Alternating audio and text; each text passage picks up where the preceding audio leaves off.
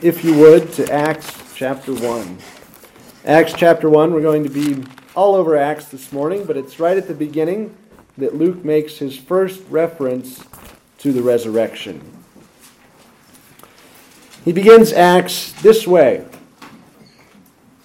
The former account I made, O Theophilus, of all that Jesus began both to do and teach, until the day in which he was taken up, after he, through the Holy Spirit, had given commandments to the apostles whom he had chosen, to whom he also presented himself alive after his suffering by many infallible proofs, being seen by them during forty days, and speaking of the things pertaining to the kingdom of God. Let's pray. Father, we thank you that your Son showed himself alive for 40 days that in unmistakable ways he declared himself to be the real Jesus, not a phantom, not a ghost, not a departed spirit of the afterlife, but a real man, bodily himself, once dead, now alive again. Lord, help us to understand the resurrection of Jesus, the proclamation of the resurrection the reality of the resurrection and the fact that the resurrection of Jesus is just the first of the resurrections, that we too will rise from the dead in company by the power of his resurrection. Free us from distraction this morning. Help us to focus our hearts and our thoughts on your living Son, who lives and reigns with you and your Spirit in three persons, one God in three persons, forever and ever. Amen. So Luke tells us that Jesus presented himself alive to the apostles for 40 days. Now you can fool people for a couple of days with a disguise. But people who had known him well, who had lived with him for three years, he didn't show himself once or twice for 10 minutes in a dark room. He was with them for seven weeks, six weeks almost. 42 days is six weeks, yeah. And they saw him and they said, This is real. He's alive. what does Luke tell us about the resurrection? Well, we're going to pick out several themes. Jesus is alive. Jesus is the first to rise from the dead. Jesus' resurrection is the hope of Israel. Jesus' resurrection empowered the pouring out of the Spirit. It raises the dead, and it shows that he conquers darkness. So let's dive in. Some of the proclamation of the reality of Jesus. First, the first point, the most important point today Jesus' resurrection is real. It's not a psychological resurrection where his friends realized, I can live like Jesus did. Or an ethical resurrection where the friends said, Wow, he gave his life for me. I'm going to dedicate my life to wonderful causes. It was not a political resurrection where, though he was dead, his cause lived on. The famous martyr syndrome. Oh, that person died. Well, let's work harder to make the good world happen.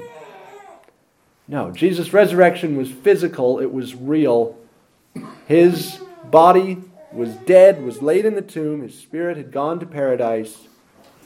And then his spirit returned and animated his body once again, and his body was healed of any rot, deformity, wounds.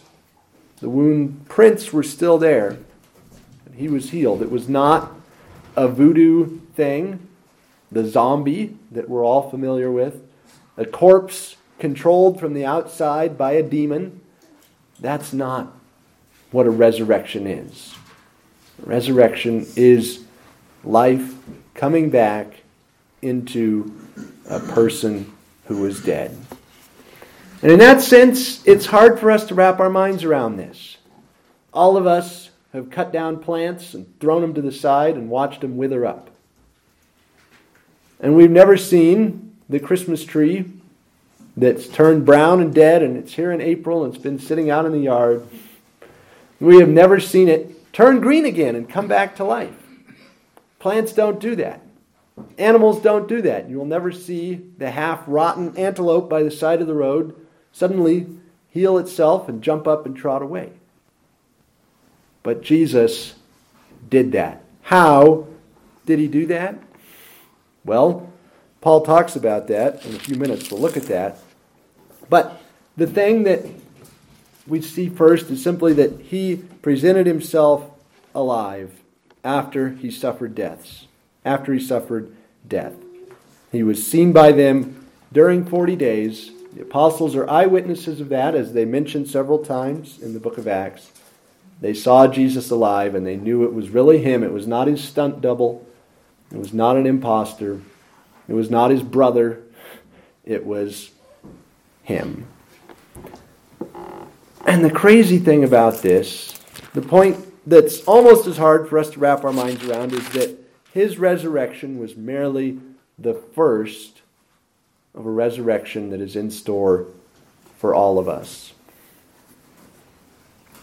One of our friends in New Hampshire died this past week, 70 years old, had a sudden heart attack Tuesday morning. He was at his daughter's house having breakfast with his grandkids, stood up and said to his daughter, Jama, I'm having a heart attack. Grabbed his chest and fell over.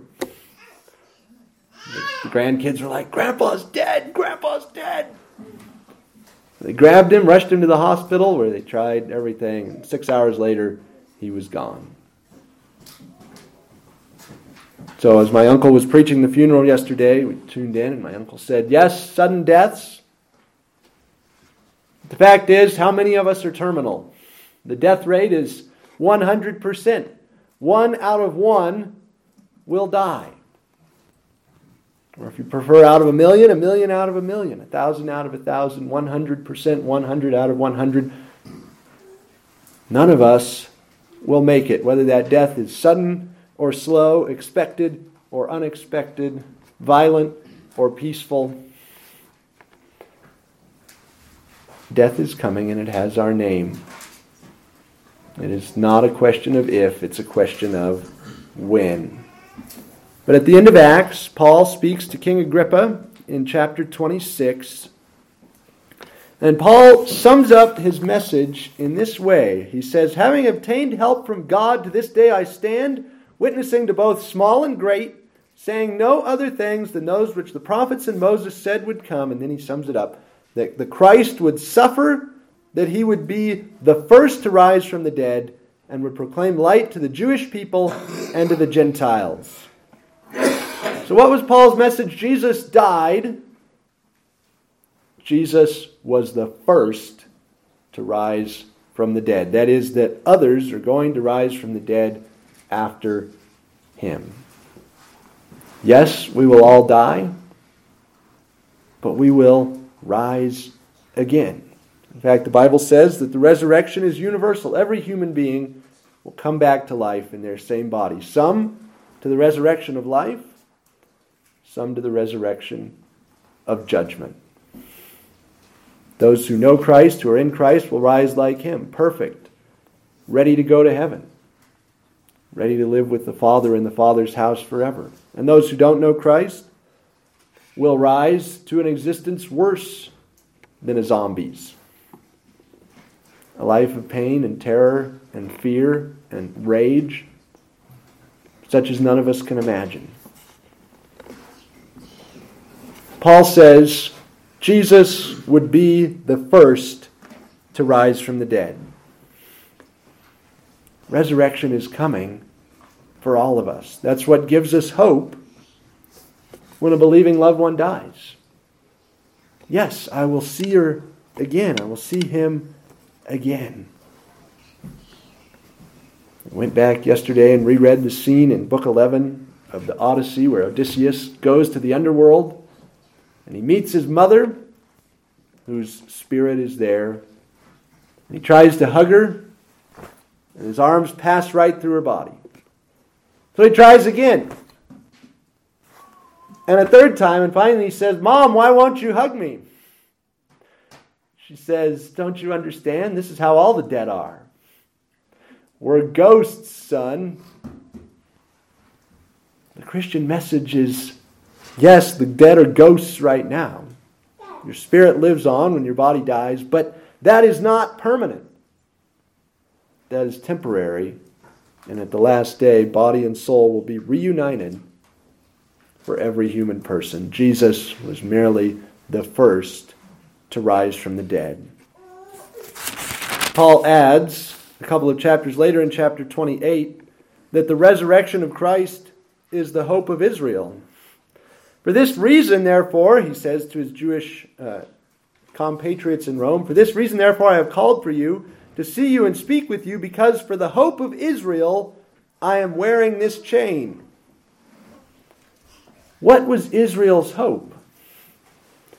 Israel's hope was in God acting to set everything right.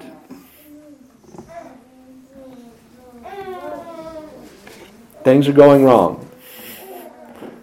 An observation that you will find no one to disagree with. Now, or in the first century, or any other time in human history since Adam took the fruit. But the hope of Israel was that God would enter the world to fix the world.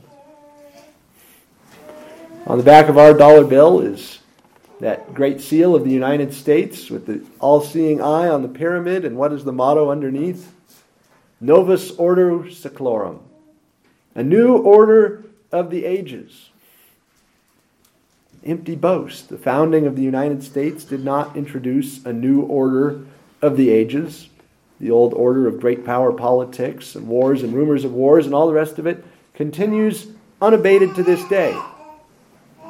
But the coming of Christ, and especially the resurrection of Christ, did introduce a new order of the ages. Maybe we should print that on the back of every copy of the Bible. New order of the ages. Read this book to find out what it is.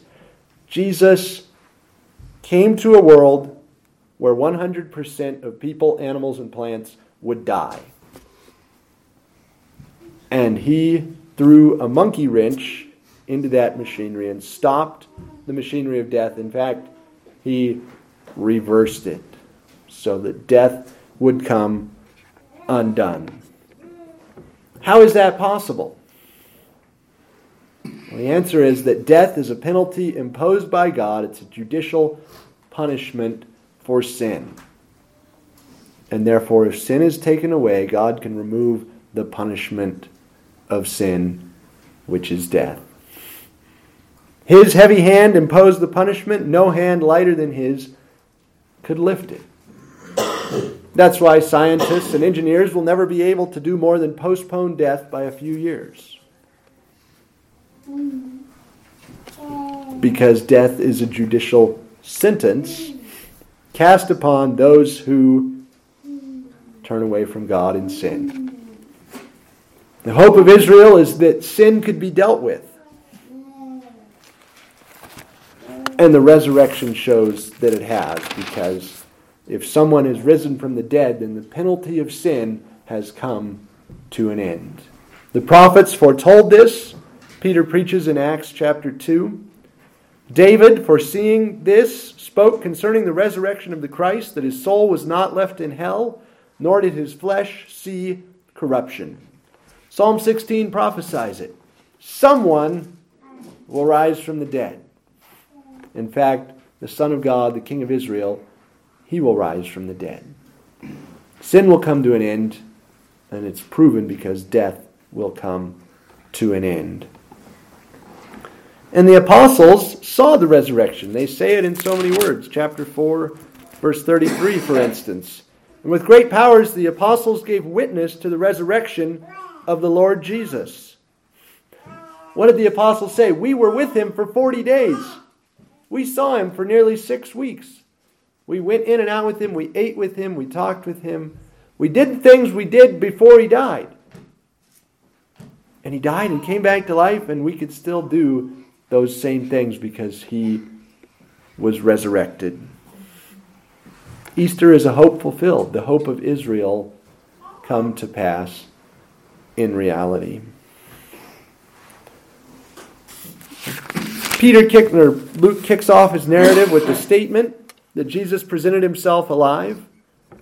And then, what is the first big set piece? Well, it's the coming of the Spirit in Acts chapter 2.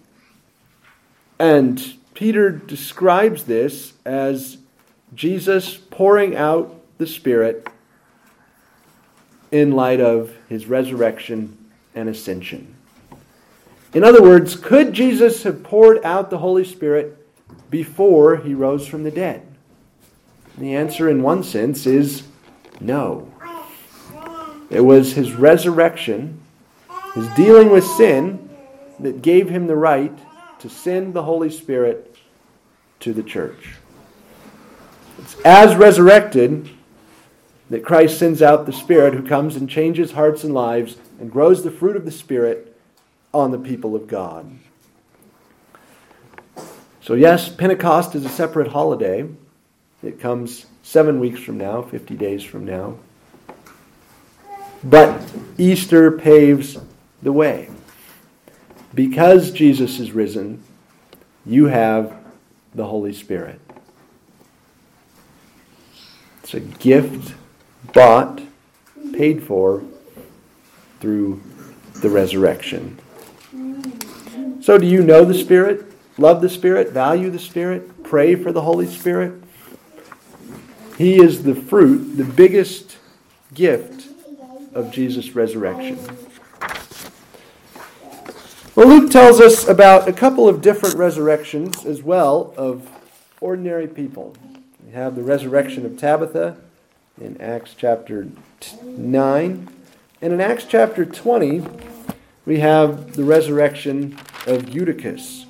We're going to talk a little bit about the resurrection of Eutychus because this is fascinating how Luke has constructed the narrative to be like the Red Sea crossing. Acts 20, we sailed away from Philippi after the days of unleavened bread. We joined them at Troas, where we stayed seven days. Now, on the first day of the week, when the disciples came together to break bread, Paul, ready to depart the next day, spoke to them and continued his message until midnight. There were many lamps in the upper room where they were gathered together. And in a window sat a certain young man named Eutychus, who was sinking into a deep sleep.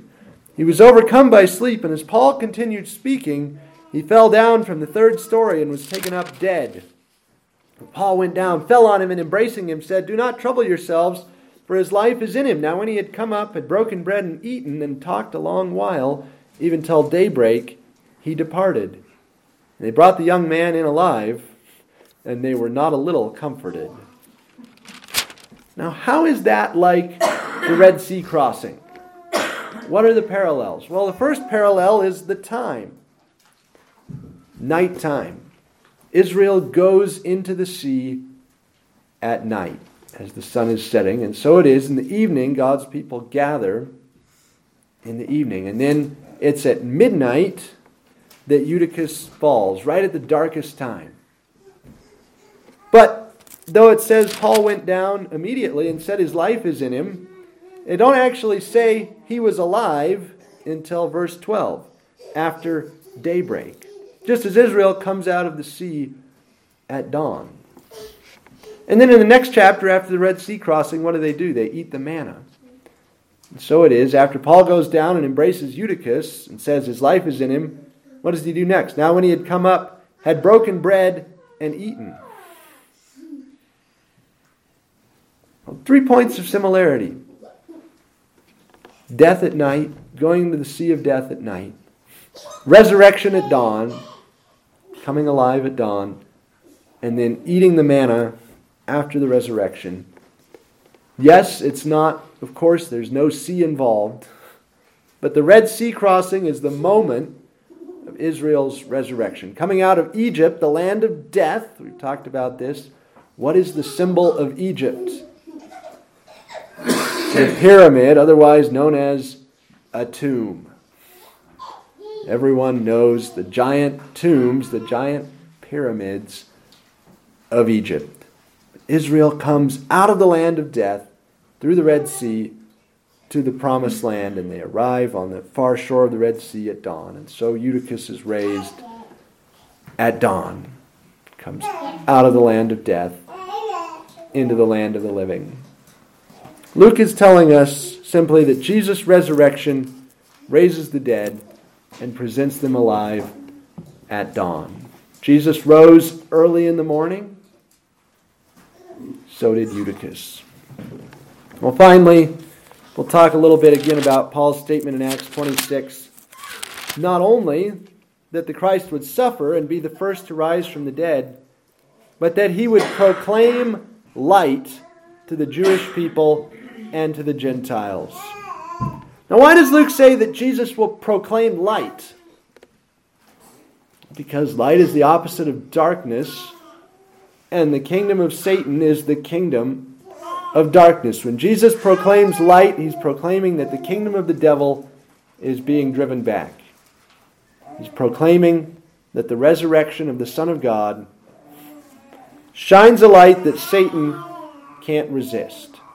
So, as we sang in our hymn, and from three days' sleep in death, as the sun has risen.